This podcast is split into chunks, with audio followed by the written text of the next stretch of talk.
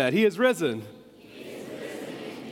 Boy, what a time of, of singing worship. I was back there for a lot of the first part of the service, and you should hear your voices reverberating back there. And um, gave me a little bit of a taste of what I believe heaven's going to be like one day when all of our voices together, with all the other Christians who have ever lived, sing together, Worthy, worthy is the Lamb that was slain and uh, knowing we're seeing him right there. He's not slain anymore, he's resurrected. About a week and a half ago or so, uh, Salem Baptist Christian School had their spring fling. Uh, so think fall festival, except it happens in the springtime because of COVID. You know, COVID affected everything, right? So spring fling was taking place, and, and, um, and Hillary and I were at one booth in which there's this great big cardboard cutout of a rabbit with its mouth wide open. Okay? You getting the picture with me? Big rabbit, mouth cut open. And the idea of this game is that kids would take and stand behind a line and they would throw beanbag rabbits into the rabbit's mouth. And you get three of them in, and you get a prize. You get two of them in, you get candy. You get one in, you get candy, and if you're a softy like me, you get candy no matter what. So kids were, kids were throwing, but, but I, I had to have something to entertain myself a little bit. So I would walk up to the kids and I would have the three bean, bean bags in my hands and I would say, hey, now listen, one of these bean bags is heavier than the other bean bags. And they'd look at me and I'd say, that means that you're going to miss with one of these shots. And they'd look at me and then they'd start to weigh it. And they'd look at them, which one's heavier? Now, I wasn't lying, okay? Because I'm pretty sure if you get down to like the, the ounces, the, the grams even, one of them was heavier than the other two. I didn't have any prior knowledge of what the weight was on these things. But these kids would, would, would believe me. And, um, but then there's a couple of kids who, when I say that, you can tell it's the skeptical kids anyway. And they would look at me like, You are crazier than a box of rocks. And they would just throw the three, three, three bean bags through the rabbit's mouth. Um, and you know what? I thought, you know, i am still entertained. I'm enjoying seeing certain kids not believe me. They doubted that I was legit. Now, they had good reason to doubt that I was legit because I was just pulling their leg on a lot of that stuff. But today, I want to I wanna talk about a guy whose name is Thomas who doubted something that was really, really important. You know, the little thing I was talking about, that's a little thing, but he doubted something that was really, really big. Take your Bibles and turn to John chapter 20. And uh, if you don't have a Bible with you, the scripture, the scripture is going to be on the screen here in just a moment.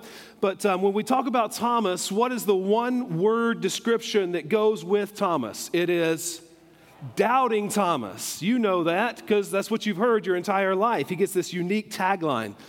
People always say, seems like, doubting Thomas rather than just Thomas. I want to read uh, uh, John chapter 20. We're going to start in verse 24. Here's what it says Thomas, one of the twelve, called the twin, was not with them when Jesus came. So the other disciples told him, We have seen the Lord. But he said to them, Unless I see in his hands the mark of the nails, and place my finger into the mark of the nails, and place my hand into his side, I will never believe. I want to pause right here, just go to the Lord in prayer, and, and we're going to pray together before we go any further. Father, in these moments, I believe that we are talking about the most important topic in the world. And because it is so important, Father, would you direct our minds and our hearts and tune us to hear your Holy Spirit's voice speaking to us? So that, Father, whatever is said, Lord, that it is used by you to change our lives. Father, we love you. Thank you so much for the cross of Jesus Christ and the resurrection that secured our eternity. And it's in Jesus' name we pray. Amen. Here's a story of what's happened up to this point. Um, Jesus was crucified on Friday. Um, he's nailed to the cross. He died, and then he is buried on Friday. On Sunday morning, Mary Magdalene goes to the tomb to anoint the body of Jesus, and she finds the tomb empty. She runs back to tell the other disciples what she's found. And Peter and John, you know the story, they go taking off, running towards the tomb. And, um, and, and John outruns Peter to get there. But when Peter gets there, Peter runs inside. And what does he find? He finds an empty tomb and the bedclothes that they used to wrap Jesus in neatly folded at the foot of the bed. Now, I want to say that that is a miracle in itself that a single man made his bed. Okay? That by itself is a miracle. But the real miracle here is that the tomb is empty. That same day, Jesus appears to the disciples, and they are naturally scared out of their minds. They're seeing a dead man walking. They had seen him die on that cross, but now he is walking, he's appearing right in front of them. And so, what does Jesus say? He says, Peace be with you. In fact, he has to say it twice because they're so scared. Peace be with you.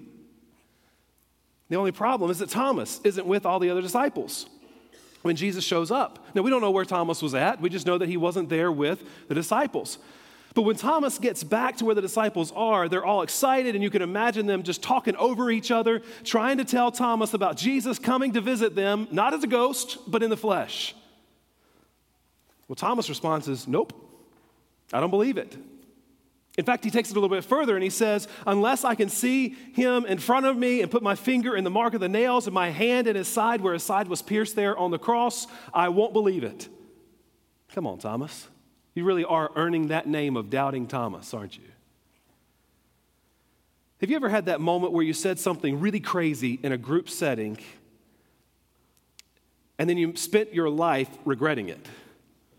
And maybe it was something that was just off the wall. Maybe it was something mean. Maybe it was something ridiculous. Maybe it was something that just flat didn't make any sense. But you said it, and everyone heard you say it, and then you regret it from then on. Well, most of the time, other people forget about it right away within just a few minutes. Can you imagine being Thomas, and 2,000 years later, we're still talking about the off the wall comment that he made, the crazy comment that he made? The body's gone. The other disciples are telling the very same story of Jesus appearing to them. And even though Jesus himself said before he died that he was going to be risen from the dead, Thomas still doubts. You know, though, we, we pick on Thomas a whole lot for his lack of faith, but I don't think he's a whole lot different from many of us. Thomas had just spent three years with Jesus. Three years in which he realized he knew that Jesus was a great man, that Jesus was a great teacher, that he was a great miracle worker. But this comment that Thomas makes shows us that Thomas' relationship with Jesus hasn't deepened any more than just knowing about Jesus, knowing that he's that good man, good teacher. Some of you here today know Jesus to be a great man. You know him to be a great teacher, a great miracle worker, but your relationship with Jesus hasn't deepened any more than that. Some of you even go to church on a regular basis. Um, maybe you're serving in a ministry somewhere, but you don't have a true relationship with Jesus. In a couple of weeks, I'm going to preach a sermon on what I believe to be the scariest verses in all the Bible. It comes from Matthew chapter 7, verses 21 through 23. And you can read along, the, uh, along with me on the screen, but Jesus says, Not everyone who says to me, Lord, Lord, will enter the kingdom of heaven, but the one who does the will of my Father who is in heaven. On that day, many will say to me, Lord, Lord, did we not prophesy in your name and cast out demons in your name and do many mighty works in your name? And then will I declare to them, I never knew you. Depart from me, you workers of lawlessness. You see, I believe that Thomas, up to this point, would have been one of the people that Jesus is referring to here when he makes this comment about not entering into heaven. I believe that Thomas knew Jesus was a great person. I think that he even loved Jesus as his friend and mentor, but I don't know that there had ever been a time in Thomas's life in which Thomas believed Jesus was the Son of God and was his Savior. Even when the disciples are so clear that they've seen Jesus, Thomas continues to doubt. In fact, eight days he continues to doubt. Eight days of thinking about it. And I imagine, this is eight days of the other disciples over and over and over again telling Thomas, Thomas, do you not believe us? Do you not believe the story that we are all telling you that's identical to each other? And they're doing their best to convince Thomas that Jesus is really who he said he was. He is the Savior of the world. He is the one who would redeem Thomas and give him a relationship with God, ensuring an eternity in the presence of God. For eight days, he's hearing this. And don't forget, he just spent three years with Jesus. And he would have remembered that Jesus himself said who he was and what he was going to do. Thomas just needed to believe it, but he doesn't. So then we pick up the story in verse 26. So read along with me in verse 26. Eight days later, so after the first initial encounter with Jesus, his disciples were inside again and Thomas was with them. Although the doors were locked, Jesus came and stood among them and said, Peace be with you. Then he said to Thomas, Put your finger here and see my hands, and put out your hand and place it in my side. Do not disbelieve, but believe. Thomas answered him, My Lord and my God. Jesus said to him, Have you believed because you have seen me? Blessed are those who have not seen and yet have believed. Jesus knew the doubt and the disbelief in Thomas. In fact, not only knowing what was said, but what was in Thomas's heart, Jesus knew that Thomas's heart went beyond simple doubt to the point of disbelief in his Savior. When Jesus calls out that disbelief that he sees in Thomas, Thomas makes a choice to see Jesus not simply as a good man, but truly as a Son of God and his personal Savior. And here's what he calls out He calls out, My Lord and my God. And this is the moment that Thomas moves from being an observer of Jesus to being saved by Jesus. Now, I got a couple of thoughts that I, I want to I wanna point out from this story. And the first is that Jesus brings peace. Jesus brings peace. The first time that Jesus visited his disciples, remember um, the day of his resurrection, he comes into the room in which they are in, and, and he comes in and they see him and they're, they're scared out of their minds. And so, what does he say? He says, Peace be with you. In fact, he has to tell them that twice. That's how scared they were. But once they figured out that Jesus wasn't a ghost and that he was truly bodily risen from the dead, their fear gave way to peace. Jesus wasn't a ghost, he was real, he was alive, and his presence with them brought them peace. So then Jesus shows up again eight days later, and it's not the other disciples who would have been filled with fear. Why? Because Jesus has already given them peace about himself. He's already replaced their fear with peace. This time, I believe that it is Thomas who's filled with fear. And I believe Jesus speaks directly to Thomas when he says, Peace be with you. Peace be with you. That's what Jesus does. His presence brings peace. Some of you don't have peace because you don't have Jesus. The cool thing is that even though our life can be in turmoil and we can, we can never seem like we find a sense of calm, the cool thing is that Jesus says, Peace be with you. And I'm not saying that everything with Jesus is easy. It's not. In fact, the early disciples were almost all killed for their faith. Their lives were not easy, but listen, when Jesus is present in your life, a supernatural peace is naturally a part of the picture. To where it's not always easy, but his peace is with you. Jesus says, Peace be with you. And then what does he do? He immediately shows Thomas what? His hands and his feet. Now, I've never thought about this before this week when I was, when I was looking at this and studying it. But I realized, wait a minute, Jesus says, Peace be with you. And then what does he do? He shows Thomas the nail marks in his hands and in his feet. You see, Thomas can have peace because of Jesus' broken body, and we can have peace because of Jesus' broken body.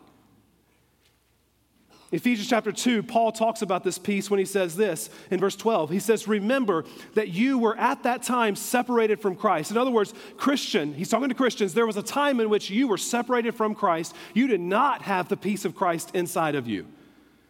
You had no hope. You were without God in the world. But now, because you're a Christian, because you've accepted Jesus, but now in Christ Jesus, you who were once far off have been brought near by the blood of Christ the body of Christ that was broken, the blood of Christ that was spilled on that cross, not that cross, but the cross, The body that was broken, the blood that was spilled on the cross is what brings us near to God.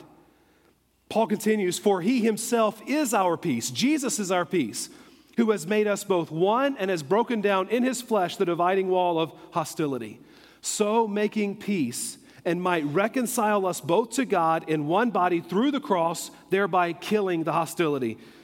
And he came and preached peace to you who are far off and peace to those who are near. So it doesn't matter if you're a long way from God or close to God, he is our peace that restores that relationship with God. You know, for every single one of us, we were born separated from God. And we were separated because of our sin. We had no hope because we were without God. But because of Jesus Christ and his sacrifice for us on the cross, we can be brought near to God. Why? Because Jesus himself is our peace. I'll say it again some of you don't have peace because you don't have Jesus. Second Thessalonians, Paul hopes for the Christian church this. He says, Now may the Lord of peace himself, Jesus himself, peace, give you peace at all times in every way. The Lord be with you all. You see, there is something about the presence of Jesus that just brings peace. I want you to think about the disciples on the Sea of Galilee with Jesus, and they're crossing the Sea of Galilee. The storm comes up. And what brought peace to the circumstances was the simple fact that Jesus was there with the disciples in the storm. They're filled with doubt, they're filled with fear, they think they're going to die. And Jesus speaks into that doubt and he brings peace. When Thomas was at the height of his doubt about Jesus truly being risen from the dead, Jesus brought peace into Thomas's life simply by his presence. You know, I can't help but think that there's probably some of you here today who, if you were honest, you wouldn't characterize your life as being peaceful. In fact, it's, it's constantly in turmoil. And it could be anger, it could be grief, it could be a broken relationship, it could be dreams that are absolutely shattered for one reason or another. Whatever it is, I don't know what it is for you, but you are not filled with peace. Can I tell you that Thomas was not a person of peace, and it did not change for him until the presence of Jesus entered into his life. Oh, but when it did, Thomas's life was drastically changed. You say, well, how do you know that? Well, just look here. Thomas's response to the presence of Jesus coming in and just saying, Peace be with you, was to simply call out, My Lord and my God. And I can imagine him just dropping to his knees in worship. Oh, you are my God. I believe in you now. See, to Thomas, Jesus had gone from being a dead teacher to a risen Lord. I can imagine that before this, Thomas couldn't move past seeing Jesus on that cross in all of his humanity. With his body broken, his blood pouring out, he could not move past the mental image of seeing the man whom he had admired so much dying a humiliating death, half naked for the whole world to look at. But in an instant, when the presence of Jesus became real to him, he realized that Jesus truly was the Son of God, the Savior of the world, the Lamb who had died to take away his sin and to give him a new relationship with God the Father. And in an instant, everything changed for Thomas. And I love this because he goes from being doubting Thomas to new Christian Thomas. And I also believe that he was more alive in that moment than at any other time in his entire life.